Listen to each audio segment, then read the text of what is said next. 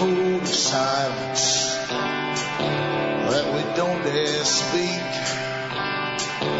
There's a wall between us and a river so deep.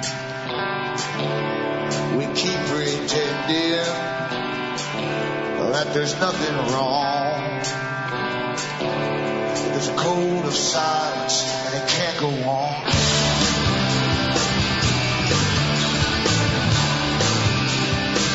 Folks. I'm Alan Watt, and this is Cutting Through the Matrix on the 23rd of July 2008. Newcomers look into cuttingthroughthematrix.com and you can go through lots of previous talks I've given which help put the histories of the ages together for you to show you how this reality is constructed, who guides it, and where it's supposed to go with the cooperation of us, of course, always following on. I also look into Alan Watts Sentinel.eu for transcripts which you can download and print up and pass around to your friends when you're done in the various languages of Europe.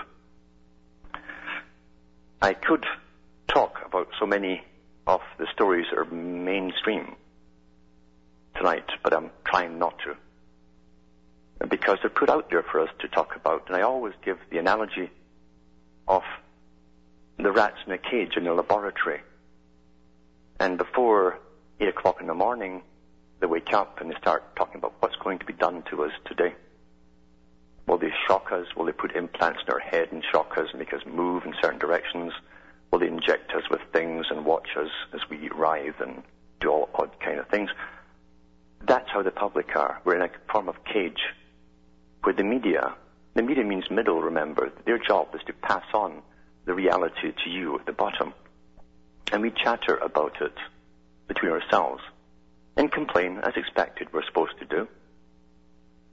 They can't do that to us, and we watch it happening over and over as they do it to us over and over. And the people keep voting the same farce back in, time after time.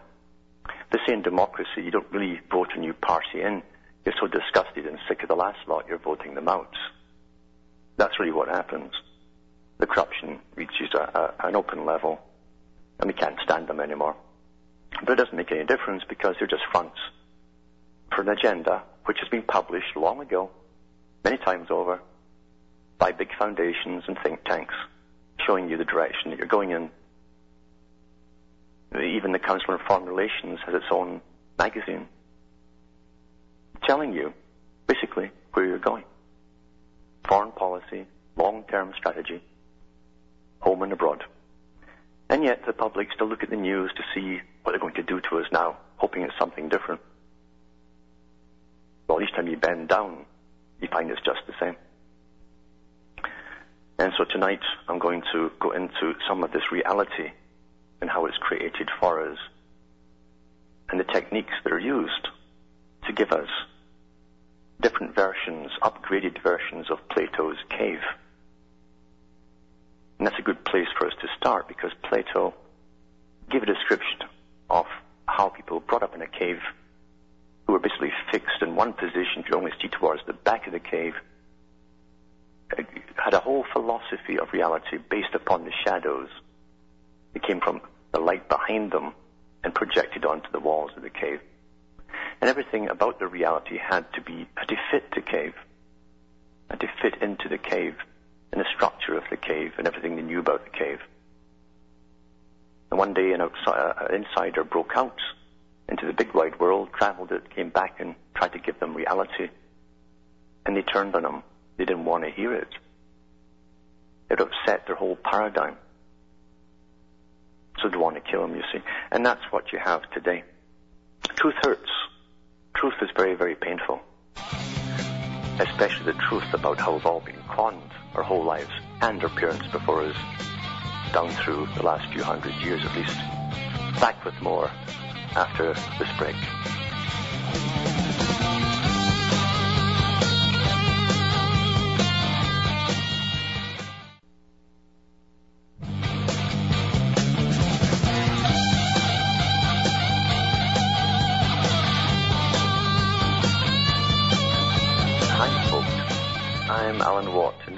Cutting through the matrix, trying to put you into a higher level of understanding instead of simply reacting to what's given to us to talk about on a daily basis, or at least see behind the reasons for it being given to us. When you understand the media could be telling us anything they want, why they pick certain stories, knowing we're going to pat them and get all upset and flustered and all the rest of it, hot and bothered, as they say. And it's part of the conditioning program as well. Because once you've gone through this uh, sort of avenue for a long enough time, you'll get worn down with it, thinking everything is so oppressive. But remember, it's an information battle. It's a war. It's meant to wear you down and, and think that everything is so impossible and difficult to overcome. The methods of creating a reality for small groups of people were done thousands of years ago by rearing children in what we call a laboratory. Today we call it a laboratory. And giving them a whole new reality with different gods and all the rest of it. And sure enough, just like Plato's cave, they would they grow up trying to fit everything into that reality that they experience from then on. It must fit into that reality, stuffed in, even though it doesn't really want to go, they'll stuff it in. And that's how the big sciences work, because if you control small groups of people, when you standardize everything, education, information, across the world, you can do it with a whole global population eventually. Now, those countries which have a natural suspicion of this system and have a lot more information, in fact, on this system than we are given, they are the last ones to go down. They must be standardized by all means possible, and we're watching it happen today. As people are killed off and bombed from the air and sniped at by our own troops. I, I, I refrain from saying our troops. They're just mercenaries because in peacetime, anyone who joins the military is a mercenary. Their god is Mercury. That's where the word comes from. Mercury was the patron saint of mercenaries, soldiers, and merchants, because they have both have something in common. They make a killing. 2004, I mentioned an article that went around mainstream newspapers of one of the advisors to presidents. Now, the advisors are very, very important people. They they are taught sciences of the mind and the mass mind, behaviorism, and so on. They understand all the marketing ploys which are used to put out the PR to the public and how we will perceive things. There's an old saying if you have three or four men marching in step, you can do an awful lot more than a hundred men all walking at their own pace and doing their own thing. And when you go back to 2001 and all the same faces came around in their circles one after another, then back to the beginning and all around the circle again of weapons of mass destruction, weapons of mass destruction, caw, caw, caw, uh, then that's what we're doing. We're working in step by using phrases and slogans as Lenin said they would do. But this particular article that came out in 2004 was a little boast, you see, it came from one of these characters who are very, very pleased with themselves, knowing they could pull off what they have pulled off, and knowing that it's not just about the invasion of Iraq. It's a whole 100 years war, remember, to change the entire world and everything in it. An entire way of life for everyone, including a planned society. We must never ever lose sight of that. Everything else pales in comparison to it. And this article says, we are an empire and when we act, we create our own reality. It's subtitled Scheherazade. Scheherazade is one of the Arabian stories, very well worth reading. Scheherazade in the White House, how George Bush wartime administration used a magician, Hollywood designers, and Karl Rove telling 1001 stories to sell invasion of Iraq. And Scheherazade, as I said, was from the 1001 Nights. And it's about the daughter of the advisor to a sultan who could tell endless stories. If she didn't tell a story, she would be killed because the sultan had been betrayed by his wife. And after sleeping with each one in turn, he'd kill them until this one came along who would leave him tantalized with a cliffhanger. So we had to tune in the next day and keep her alive. And she was very good. She spun this forever. And that's what we have, giving us a reality. Scheherazade in the White House. And this was by Christian Salmon, S-A-L-M-O-N, in Le Monde Diplomatique, Paris, France, 1st of January 2008. A few days before the 2004 presidential election, Ron Suskind, a columnist who had been investigating the White House and its communications for years, wrote in the New York Times about a conversation he had with a presidential advisor in 2002. The aide said that guys like me were in what we call the reality-based community, which he defined as people who believe that solutions emerge from your judicious study of discernible reality. I nodded and murmured something about enlightenment principles and empiricism. He cut me off. That's not the way the world really works anymore, he continued. We are an empire now. And when we act, we create our own reality. And while you're studying that reality, judiciously as you will, we'll act again, creating other new realities which you can study too.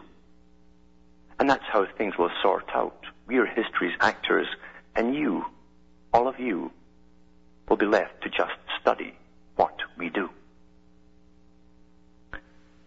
Now, that's the arrogance of those who are not projecting into the future their domination. They're, they're very grandiose because they're so, they're so sure of it already. They have it. They have a world under a spell because it's a science which is used against the people. And for those who are hard of thinking, I'll repeat that latter part. We are an empire now. And when we act, we create our own reality. And while you're studying that reality, and that's what everybody does in all the shows, is, is just parrot, parrot, parrot. The latest thing we're meant to get all hot and bothered about. And while you're studying that reality judiciously as you will, as you will, we'll act again, creating other new realities which you can study too, and that's how things will sort out. We are history's actors, and you, all of you, will be left to just study what we do. Suskind's article was a sensation, which the paper called an intellectual scoop. Columnists and bloggers seized on the phrase reality-based community, which spread across the internet Google had nearly a million hits for it in July 2007. Wikipedia created a page dedicated to it. According to Jay Rosen, professor of journalism at New York University, many on the left adopted the term proud member of the reality-based community. Their blog said. The right then jeered at the left's self-description. They're reality-based, question mark, yeah, right. The remarks, which were probably made by Karl Rove a few months before the Iraq War, are not just cynical and Machiavellian. They sound like they come from the theater rather than from an office in the White House. Not content with renewing the ancient problems discussed in cabinet offices, pitting idealists against pragmatists, moralists against realists, pacifists against warmongers, or in 2002, defenders of international law against supporters of the use of force. They display a new concept of the relationship between politics and reality. The leaders of the world's superpowers are not just moving away from real politics, but also from realism to become creators of their own reality, the masters of appearance, demanding a realpolitik of fiction. Disney to the rescue. The U.S. invasion of Iraq in March 2003 provided a spectacular illustration of the White House's desire to create its own reality. Pentagon departments, keen not to repeat the mistakes of the first Gulf War in 91, paid particular attention to their communications strategy, as well as 500 embedded journalists integrated into sections of the armed forces great attention was paid to the design of the press room at U.S. Forces headquarters in Qatar. For a million dollars, a storage hangar was transformed into an ultra-modern television studio with stage, plasma screens, and all the electronic equipment needed to produce videos, geographic maps, and diagrams for real-time combat. A scene in which the U.S. Army spokesman, General Tommy Franks, addressed journalists cost $200,000. One scene. And was produced by a designer who had worked for Disney, Metro Golden, Goldwyn Mayer, and the television program Good Morning America. In 2001, the White House had put him in charge of creating background designs for presidential speeches, unsurprising to those aware of the ties between the Pentagon and Hollywood. More surprising was a Pentagon decision to recruit David Blaine for interior design. He's a famous a magician, famous in the U.S. for his TV show and for conjuring tricks such as levitating or being shut in a cage without food. Blaine claimed, claimed in a book in 2002 that he was a successor to Jean Eugene Robert Houdin, that's uh, Houdini, a 19th century magician who agreed to go to Algeria at the French government's request to help to quell an uprising by showing that his magic was better than that of the rebels. It is not known whether that is what the Pentagon expected from Blaine, but it seems that use was made of the illusionist's talents for special effects. And I'll be back with more of these effects after the following messages.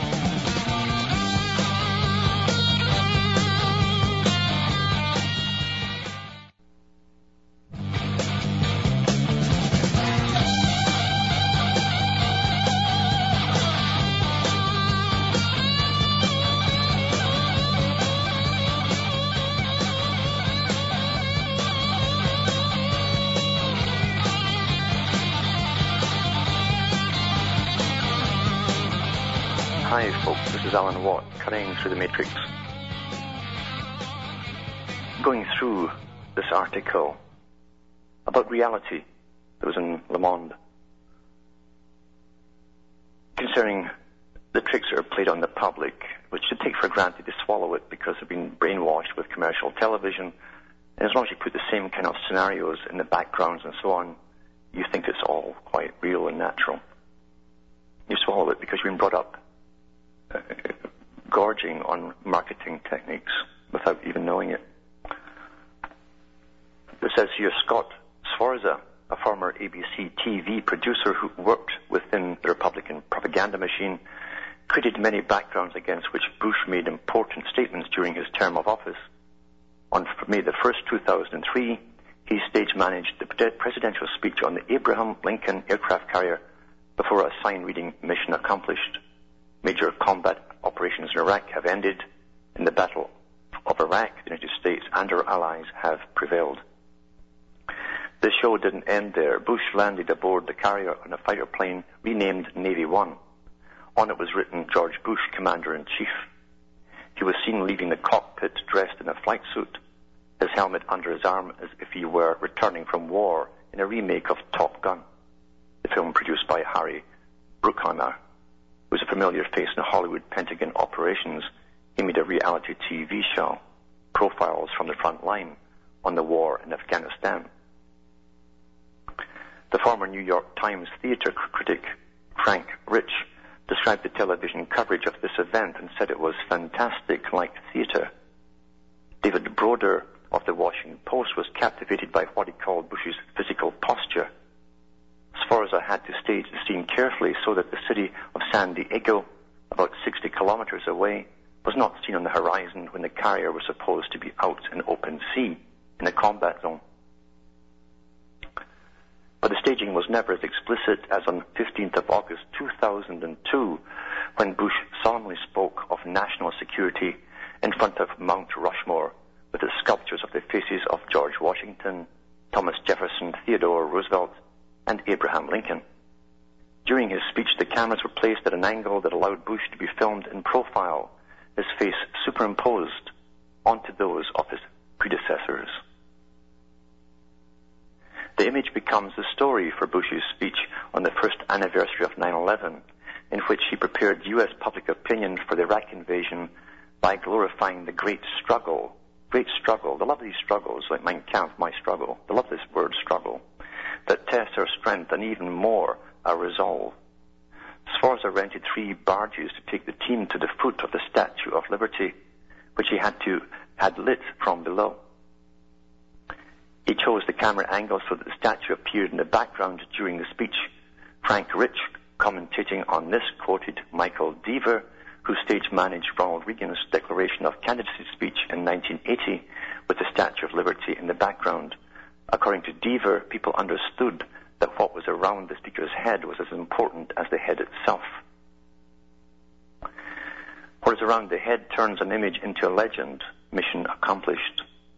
The founding fathers, the Statue of Liberty, over time the image becomes the story, but the event must resonate with the viewer, must make two moments interact. What is represented in the image and the actual moment it is seen. This resonance produces the desired emotion. Emotion, you see, imprinting by emotion. For Americans in 2002, nothing could have had a greater emotional impact than a speech on war on the first anniversary of 9-11.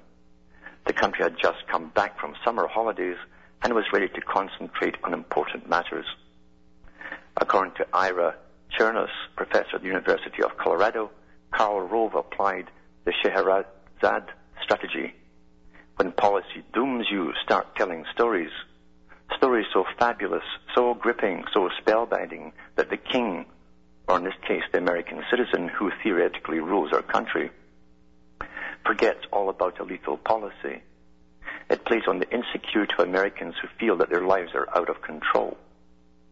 Rove did this with much success in 2004 when Bush was re-elected, diverting voters' attention away from the state of the war by evoking the great collective myths of the U.S. imagination.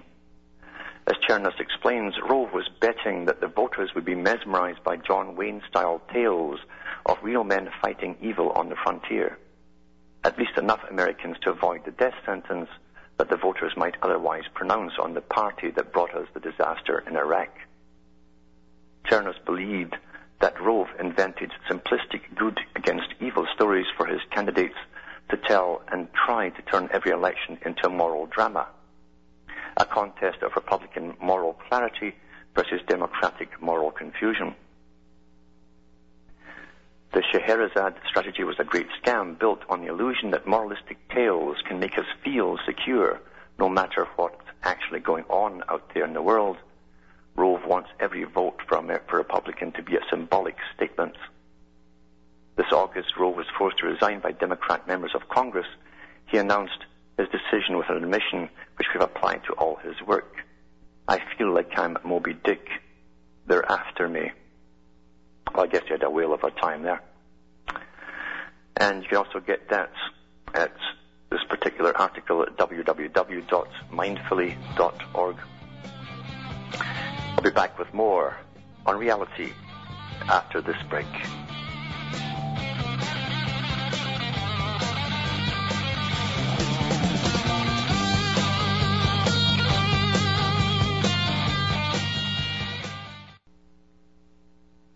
You're listening to the Republic Broadcasting Network because you can handle the truth.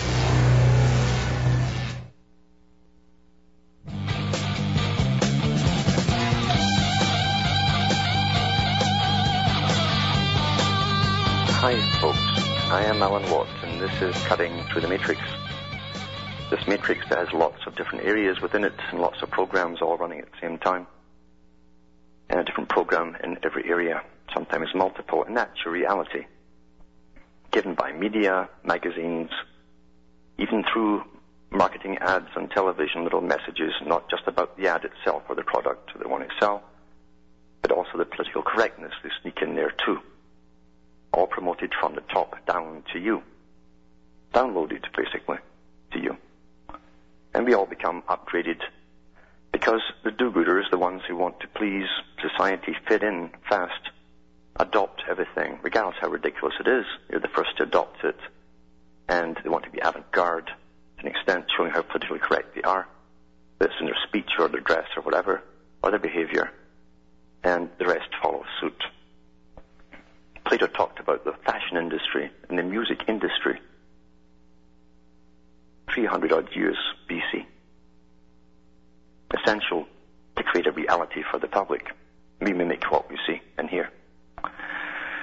And that last little uh, read I had there about reality and how it's given to the public and sold to the public through Hollywood, mixed with Pentagon, mixed with politics, all working together. People should read or go and see the movie Wag the Dog, where they go through the whole scenario about a year before the actual war in Bosnia broke out. They show you how it was done in the movie before the war, and the war followed the movie. Quite amazing. Where they even bring in a, a producer from Hollywood in the movie to help direct this fiction for the public to swallow. Another thing I should mention too, before I go to callers, is that Orwell, George Orwell, in his book 1984, the character in the, the book, Winston, worked in a department where he he altered history.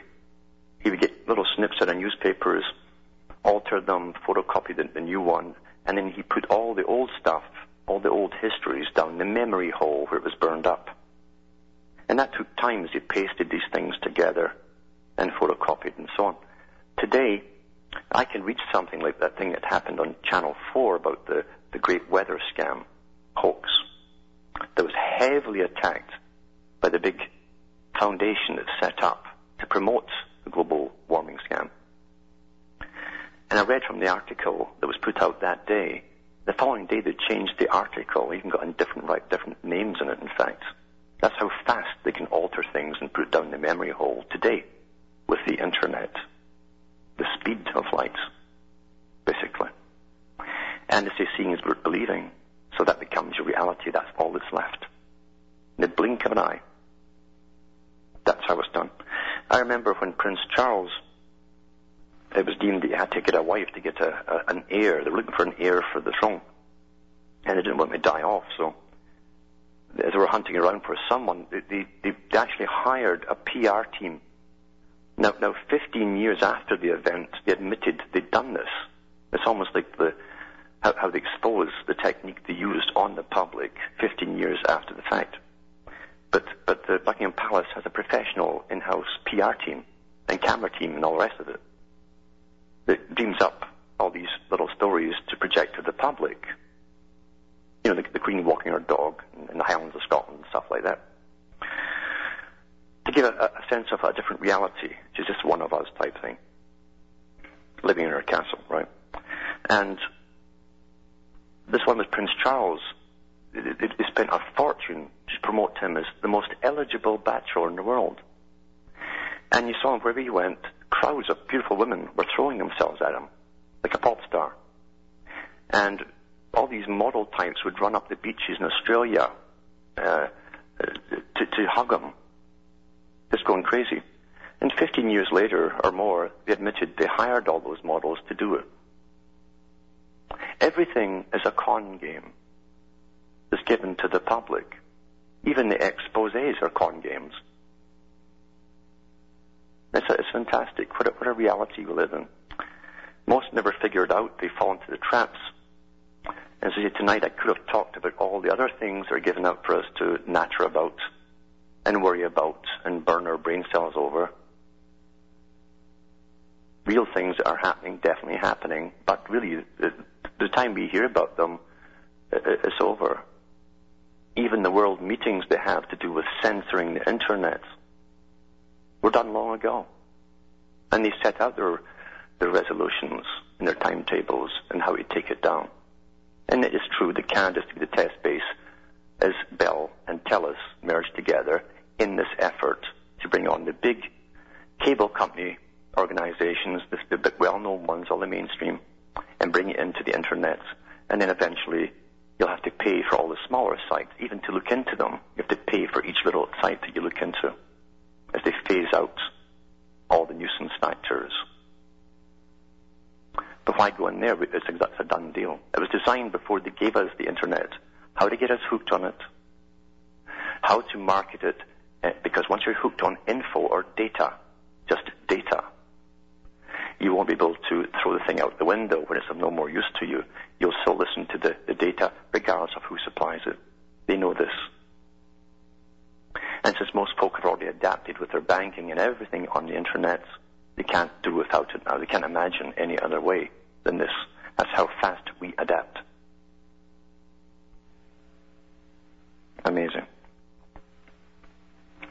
It's also amazing that the reality of the invasion of Iraq was publicized in mainstream newspapers across the planet because of massive polls they were doing and, and surveys to see if the American public were buying the idea that Saddam Hussein somehow had something to do with 9-11. And the mainstream medias here in Canada and elsewhere said within a span of four months after the admission on the inquiry by Bush himself on national, international television uh, that Saddam Hussein had nothing to do with 9-11. He said, I never said that. He said, I just said he was a bad man and the world is much better off without him. But within four months, the media said through their studies, the same media that exposed that and showed it to the public had convinced the public that Saddam Hussein was the, the guy behind 9-11. Four months is what it took of repetition propaganda. After it was aired on national, international television from Bush himself, stating it had nothing to do with it. That's how fast they can bend reality. Because most people don't think consciously. They don't reason through anything. They'd get downloaded. And that's exactly what Brzezinski said would happen uh, when he, he was writing his book back in the 1970s. It's happened for most people. They also have no memory. They have no memory. People with no memory and no reasoning power are goners. Anything can be done to them and with them by those who understand which buttons to push and what levers to pull. It's an old science, simple to very, very simplistic. Now we'll go to the callers and we've got Rick from California there. You there, Rick? Yes, uh, can you hear me, Alan? Yes, I can. Uh, how are you doing? I am surviving here. Yeah, me too. Um, I wanted to bring up something. It's kind of kind of what you're talking about. Um, I'm concerned that uh, you know that, that that the media is demonizing um, uh, Robert Mugabe in Zimbabwe, and um, you know I have uh, uh, I met a black man uh, from Botswana who liked Mugabe, and it, and it made me think. And I went and did a bunch of research, and I found out that uh, the British government actually agreed to help Mugabe uh, make this uh, take you know get the land back to its rightful owners um, and take it away from the uh, wealthy magnates who are descendants of Cecil Rhodes and all that.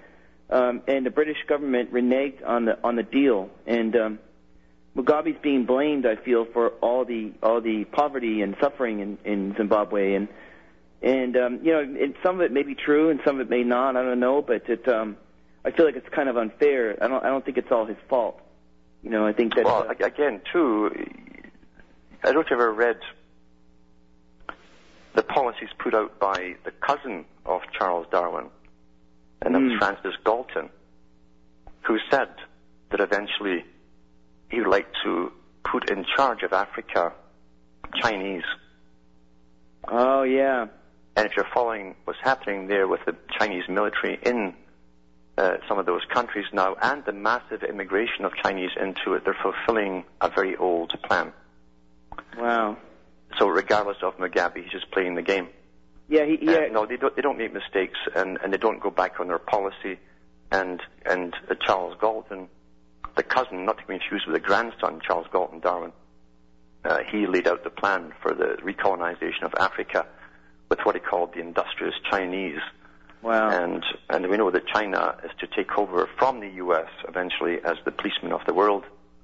And it's only right that they have, a they have their bases, their main bases there, more more central. Yeah. Yeah, I was thinking about that too because I, I did notice that the Chinese China is getting control of Zimbabwe, and Yeah. another thing I want to bring up too is, um, in a way, it seems like almost like South Africa, it could be worse off than it was under apartheid because now that it's acceptable, it's open to the corporations to come in and like for example, I read one article about how the GM GM uh, company GM companies are collaborating with the South African government. They're trying to collectivize uh, small farmers, black farmers, who Mm-hmm. they want to grow their food the traditional way, but the government and the GM uh, companies are trying to collectivize, just like they did in Ukraine, trying to Yeah. force, you know. So I just want to bring that up too.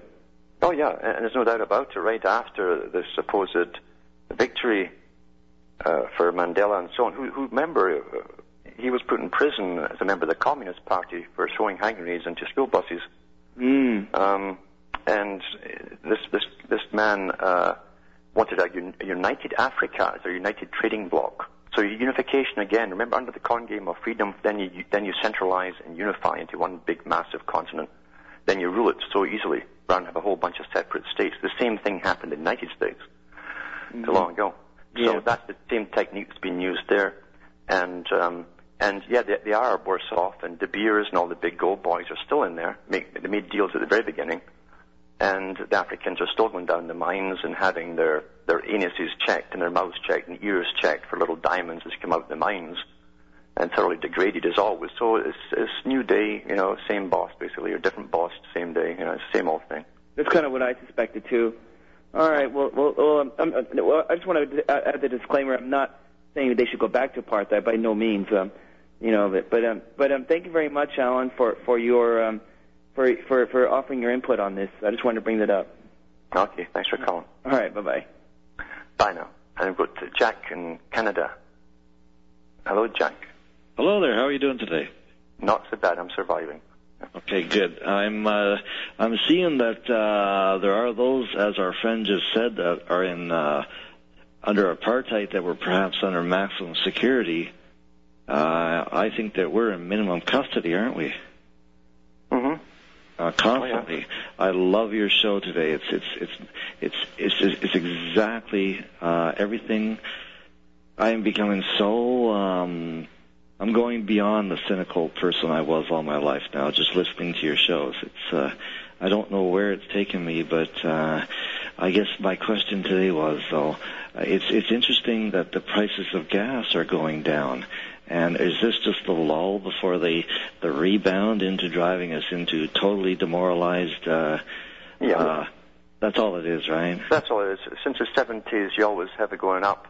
They lower it by, um, at the maximum, they'll lower it by one third, so you're still two thirds up. It's, it's one step back and two steps forward.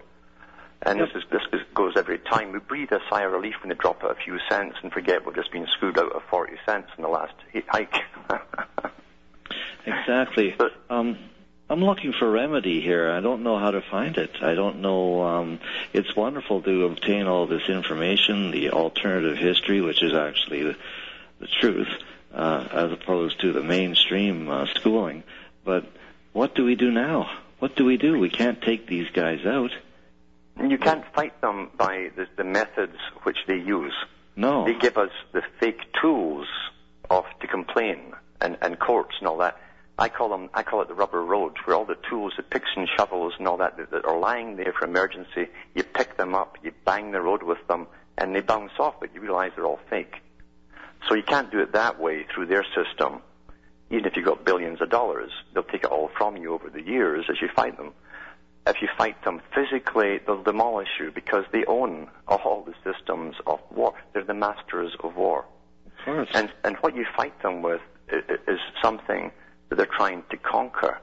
And that's your, your basic, innate, decent human nature, which they've been destroying for, for generations now, as they debase us and, and we emulate the debasement that we see on television and, and society. We emulate it and we lose our humanity in the process. That's the cohesion of society, is that basic humaneness that we can have towards one another as we pull through the toughest times. That's what they must destroy. They don't want that. They don't want cohesiveness right down to the individual. They break you in, from the family until they can talk right down to you, Joe Smith, and say, Joe Smith, we order you to do that. No one stands up to help you. that's what they want. Destroy all of that humaneness.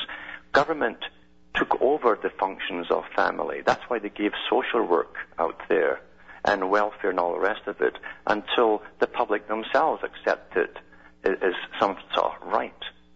And yet, as they take each thing away and say, we're going to do this for you, they're taking away that which you do for each other, you see. And when they take it over, they then use it as an authority, ultimately, over you. And that's what's happened. Lenin talked about this, this strategy long ago, including police forces. He says that we'll give them services like police, uh, social uh, care, etc., and then they'll turn into authorities which will rule the lives of the people. Well, that's wonderful. Thank you for a wonderful show this evening. It was, I was, I, I, I enjoyed it very much. Thank you. Thanks for calling. Thank you. And I've got Kyle from Connecticut. Connecticut, Connecticut, Connecticut. That place. Yeah. How are you doing? All right, Alan. How are you? Not so bad, yeah. Well, I, I really um, enjoyed this uh, analogy of the cave by Plato. And, uh, you know, if people don't venture out, um, is it really worth it to try to inform the people back in the cave? Uh, no. Uh, no, you, you can try on a certain level, but really only those who are already wondering what will come forward. The, the, the start of the great journey starts with an individual themselves. It has to be there. Something sparked it off, it, and it's igniting.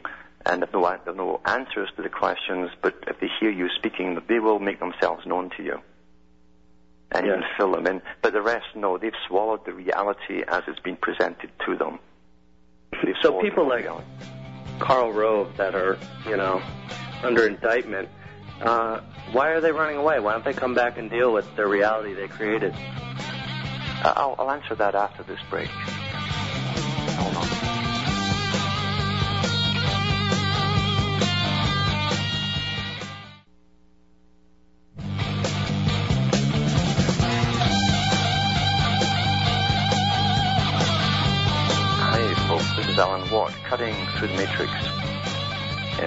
Giving us another dose of the real reality, the higher reality that tricks us all, or we're all living under. At least most of us are. Some of us have broken through. Some have innate qualities to do it. Well, you'll find that, that Roves and others never leave their positions. Even when they seem to be kicked out, they're working in teams behind the scenes. They don't get punished as such. This just shows for the public they're too valuable to lock away for any reason because they're first class con men. They understand the nature of the average person and how to fool them. Confidence trick. A confidence trickster must use the victim's own senses to entrap them. They understand that by the understanding your logic. But here's a little thing it came from. It was from the London Times, the Times, the Times, June the 5th, 1873. In a letter to the Times, Sir Francis Galton, cousin of Charles Darwin and a distinguished African explorer in his own right, obtained a daring, if by today's standard, utterly offensive new method to tame and colonize what was then known as the Dark Continent. He said, My proposal is to make the encouragement of Chinese settlements of Africa a part of our, now that's the British national policy, London policy really, in the belief that the Chinese immigrants would not only maintain their position, but that they would multiply and their descendants supplant the inferior Negro race, wrote Galton. He was a top eugenicist, remember. I should expect that the African seaboard, now sparsely occupied by lazy, palavering savages, might in a few years be tenanted by industrious, order-loving Chinese living either as a semi-detached dependency of China or else in perfect freedom under their own law. So, you, these, these agendas were made a long time ago. I keep telling you about the long-term business planning that goes into running the world. Remember that his descendant, Charles Galton Darwin, wrote the book called The Next Million Years. The Next Million. What a boast! Quite, quite a. That, that's quite the um, the, the, the the target to set. The next million years. Quite an ambition. And they mean business. These guys. These inbred Nyaff. Nyaff's a good old Scottish word. Inbred nyaffs. They have these specific genes that love to pass on to each other that guarantees the, the psychopathic offspring. And they own the money's world, the, the world supply of its money. They own the systems of the world. They own the mineral rights of the world. And they truly do believe they own us too. And by legalities and birth certificates and obligations that you sign, they do own you. They're very, very legalistic. Very legalistic. And we always fail to see it. Now, for those who want to keep me going, look into cuttingthroughthematrix.com and download as much of the old stuff as you want and order the stuff that's for sale that keeps me alive. There are expenses here to do all these sites. And you can also donate as well. And that also helps to keep me going. Because as you all know, the money has been devalued at such an incredible pace right now that things are shooting up in the stores as it's supposed to. Again, it's not by chance, it's all happening, it's all planned that way. I said years ago when the US finishes off the Middle East, we're pulling the rug from underneath the people back home. And we're seeing it in this 100 years war to the brave new world. From Hamish the Pooch and myself from Ontario, Canada, it's good night, and may your God or your gods go with you.